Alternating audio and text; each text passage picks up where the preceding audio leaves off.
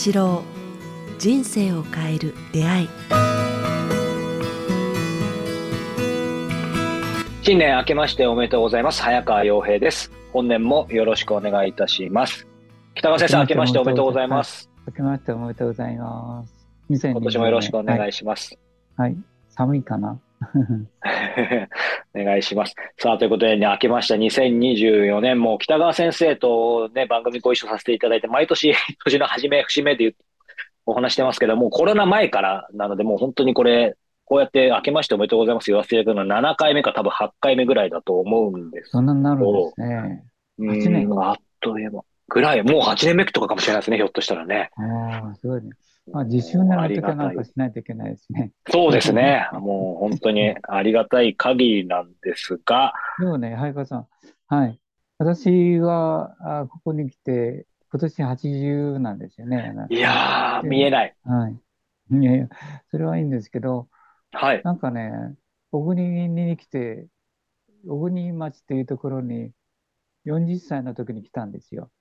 あ、ちょうど半分。それから40年経って、だから、40年、40年のの80っていう、こう、はい。ハーカー君がいつか言われてたように、40年周期と言いますかね。はい。半分まで、はい。はい。中期、あ前期、中期の40年を、うん、の、まあ、あれですね、境目に今来てるという感じですね。いや、本当ですよね。今先生おっしゃった通りね、昔だったらそれこそ織田信長だと人生40年とかね、うんうん、言ってて、その一期だったのが、今もう80年になって、いよいよ100年時代、100、下手したら120年時代ってことで、先生はだからそういう意味で2期終了して、いよいよ3期目に突入する ね。そうそういう意味で、そうそう、すごく記念すべき年なんですね。私にとってはね、40年、というか80年で、次のまた40年が始まるっていう感じの、はい、はいなんか。いや、楽しみですね。もう先生、確実に100歳超えてる先生イメージできますよ。いやいや、それはそこまでいかないと思いますけれども、まあ、あの、感覚的には40年、うん、次の40年、記念の年だっていうか、はい、いや天天気の年って言いますかね、うん、今までと違うものを目指したり、今までと違う才能で生きていくっていうこと、なんか、はい、すごくあの目覚めの多い年だ、自分で感じてます、ね。ええー、あ、素敵ですね。はい、そうか。まあね、絵本もいろいろ、ね、絵本作家ももうね、ふ踏み出してますもんね、先生ね。東京を卒業して絵本作家ですね。うん。うん、いろんな意味で、なんか新しい出発、やり直す時だなっていう感じてますね。本当にすごい。もうなんか、これだけでテーマ別の回で聞きたいですけど、どっから、その新しく、この若々しさ出てくるんですかね。どんどん若くなってきますよ、本当に。若々しくはないんですけど、なんか、才能って、なんか次々に出てくるんだなっていう感じはしますね。うん、熟成していくって言いますかね。ああのその時期、面白いですね。また、あの、なんか果物が出来始まった時の香りと、はい、熟成した時の香りとあるように、なんか違う香りの段階に入ったなっていう感じがしますね。まあ、青青々しい時の香りもとてもす、ね、すがすがしいけれども、うん、今度は熟成した時のその甘酸っぱい香りといいますかね、うん、なんかあのそれもなかなかいい香りですね。はい、そうですね。はいそんな感じ。まあ、先生の場合、熟成、熟成して、さらにそこからポコってまた新しい果物出てきている感じしますよね。それはないと思いますけども。そんなにあの神様は作ってないと思いますけども。いやいや、楽しみですけど。はい。今日はですね、リスナーの方からご質問いただいてますんで、読ませていただきますね。えー、45歳女性の方からです。はい、読みます。えー、先日、子供の通う小学校で命の授業を受けてきました。えー、4年生を対象に行われるのですが、命について考えさせられる授業でした。えー、その授業では、自分が持っている時間はあなたが使える命であると言っておりました。とても簡単な言葉だけど、とても深い意味でした。北川先生の考える命についても教えていただけると幸いです。いや私、この、この方の言われるですね、まあ、あの、こうやって、いつも言うんですけど、人が訪ねてくるっていう時に感じるんですけども、うん、非常に無駄な訪問の時なんですね。自分のこう悩みだけとか、自分飼ってただけとか、いきなり来て、なんかいろんなものを質問して、散々喋って帰あの、ね、帰られた時には、ちょっと一言、そのことを言いますね。やっぱ、あなたは今、私の時間を奪ってたんですよ。っていうか、私の時間、つまり私の命の時間をね。だから、時間というのは、命なんだってつくづく思いますね。うん、だから、やっぱ人人に会うというのは、命を捧げ合う時間。本当そうですね。はい。と思ってますね。だから、この方と言ってるの通りですね。私の時間は私の命の時間だと思ってますね。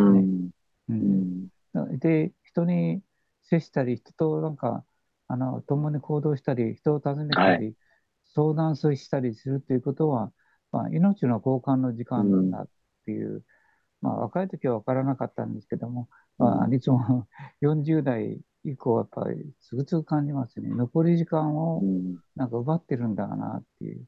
だから、まあ、大切に使いたいし、相手の時間も大切にしてあげたいなってこれあの思います。だからこの授業はとてもいいと思うんですね。そうですね。いや、本当思いますね。先生がおっしゃった通り、はい、ね、なんか僕なんかは、やっぱり反省も込めてですけど、このインタビューの仕事ってまさに先生おっしゃるように、命の交換の時間が仕事になってるわけじゃないですか。で、その時にやっぱり、えー、恥ずかしながらね、気をつけないとというか、今でもね、ならないと思ってますけど、ややもすると本当に、なんて言うんでしょう。もう会って何を聞くかみたいなね。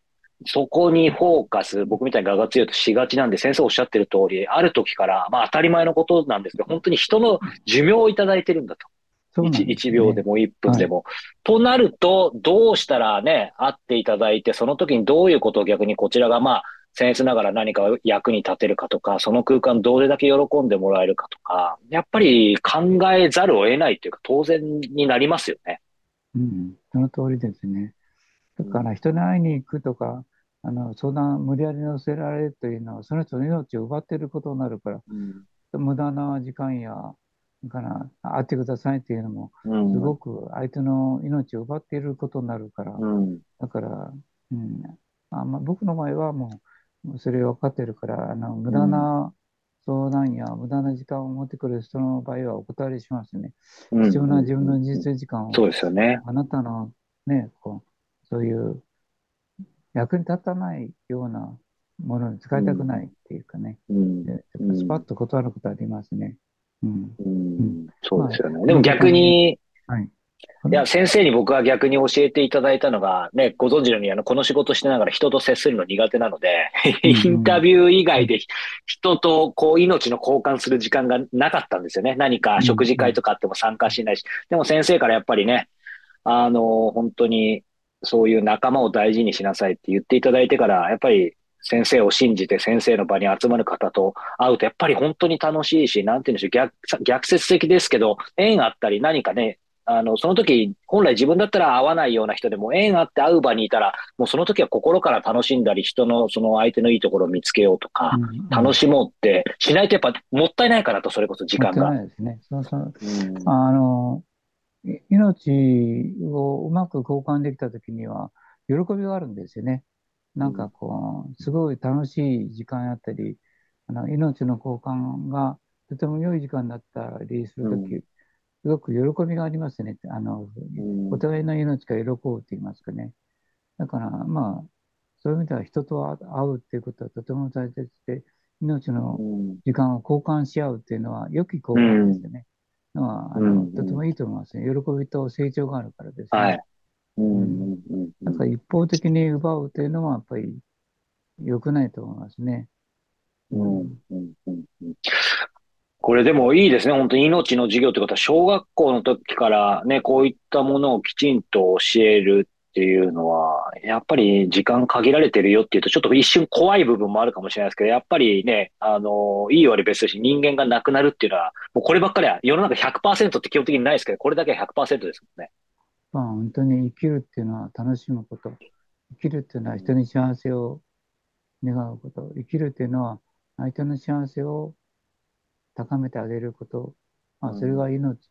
まあ、いろいろ言葉といえば当てはまると思うんですけれども、はいまあ、共に生きて、共にこの地球を楽しみ、共にこの命を楽しむというところでしょうね。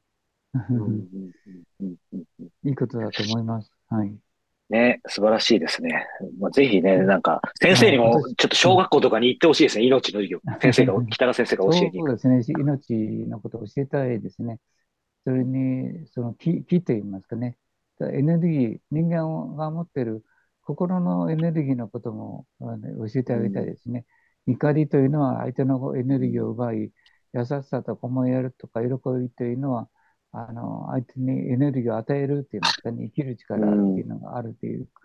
だから、命はエネルギーだと考えると、怒りは怒りとなんか、うん、なんか征服、相手を痛めつけるということは相手のエネルギーを奪ってしまっているっていう感じがします。で、喜びと励ましと勇気を与える、はい、喜びというのは相手に生きる、成長するエネルギーを与えているっていうことを言えると思うんですよね。だから、だから、あの、相手を励ます。だから、相手と共に喜ぶっていうのは、なんかみんなが生き生きしてくると思うんですね。こう命のエネルギーの交換がね。はい。エネル命っていうのはエネルギーの交換がそうですね。がるからですね。うん。うん。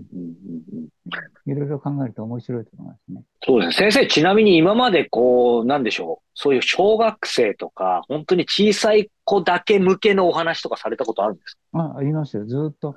そういうこと面白いことが、一つだけ言いますね。面白いことが、はい、言葉でそう表現したことあります。小学校 2, 2、3、4年生にお話ししたときに、地元の小学校なんですけど、万願寺小学校っていう、こう、1学年5人とか10人ぐらいの学校なんです、学校なんですけども、えっ、ー、と、人はここ、思う通りに体が変化したり、人生が変化するっていうようなことの例え話として、ゾウさんはこうあの体が大きくしすぎたから、なぜあの鼻が長くなったかって言ったら、両手を使えなくなったから、ゾウさんは鼻で使おうと思った、ここ思った、気が付いたって言いますかね。で、鼻が長くなった。で、キリンさんはきっと先祖がこう、おとなしかった、優しかった、争いたくなかった。だから、地べたの草を食べるのをやめて、高いところの迷惑のならないところの草を食べようと思ったから、あのキリンなんか長くなったんだよっていうかね。だから心に思うことは肉体にも現れるし、自分の生きる人生の仕事とかいろんなことにも現れるよっていう話を、えー、した時に例えで言いましたね。心には力があるんだよって話をしました。まさに。えー、いいですね。なんか機会があれば、なんかこういう人生を変える出会い事で、ここれごと出張教室とか行ってみたいですね。学校とかね。優しくなれるからですね。それと、おとなしい人も生きる知恵があれば、ゾウさんやキリンさんのようにこう体が変わってね、それぞれの能力になんか変化するということをその時喋ったことありますね。ええー、あでもやっぱり子供に話すとなるとね、よりある意味本質で、よりしかもきちんと言葉にね、して伝えるみたいなのが大事になってから、いや、すごくわかりやすい。常に心に思うことは大事だよ。鼻が伸びたい、伸びたいと思ったら鼻が伸びるかもわかんないし、うん、首をね、木の上に登りたい、登りたいと手が伸びて、あの体が変化するよって、だから、うん、まあ、それぐらい心には力があるんだよということを、うん、だからマイナスのことや怒りや嘆きや人を傷つけることは、こう、人生苦しんでしまうよということを教えたことがありますね。うん。うん、ありがとうございます。なんか、すごく。いえいえ、染みました。まあ今ね、あのー、子供、お子さんの話でしたけど、北川先生、今年もね、またいろんな、あの、講演とか勉強会もあると思うんで、はい、最後にですね、えー、ちょっとせっかくなんで、まあ、YouTube の方画面共有してお知らせしますが、えー、2月ですね、来月からまた5回シリーズで名古屋で、えー、新月の夜の勉強会が主催されます。先生、これ新月の夜の勉強会ご存知ない方にも向けて簡単にご説明いただけますか？新月は新月の夜に集まって、心と体整えて、この、世知辛いと思われるような、苦しいと思われるような世の中は、世の中は本当はそうではないんだということを悟るための、こう、あの勉強会って言いましてね。はい、だから、この、例えば4月は、あの、1, 1, か 1, か1ヶ月間絶対イライラしない、えー、1ヶ月にするとかですね、はい、でそれを発表し合うとか、1ヶ月間ちょっと断食する、もしくは食を少なくして、その時に体に起こった変化を、あの体験して、それを経営や生きる力や未来につながっていくというのが真実の勉強会です。うん、体験と、あのシンキング、あ思想、思念を一致された勉強会にしてます。いや、素晴らしいです。本当にぜひね、この番組聞いてる方にはね、あの、僕ももちろん体験し、体験、あの、受講してますので、体験していただきたいなと思うんですけども、えー、募集人人数15名ですので、えー、ぜひぜひお早めに、えー、お申し込みいただけたらというふうに思っております。ということで、えー、北川先生、2024年、えー、また来週以降も引き続き、えー、よろしくお願いします。北川先生、ありがとうございました。ありがとうございました。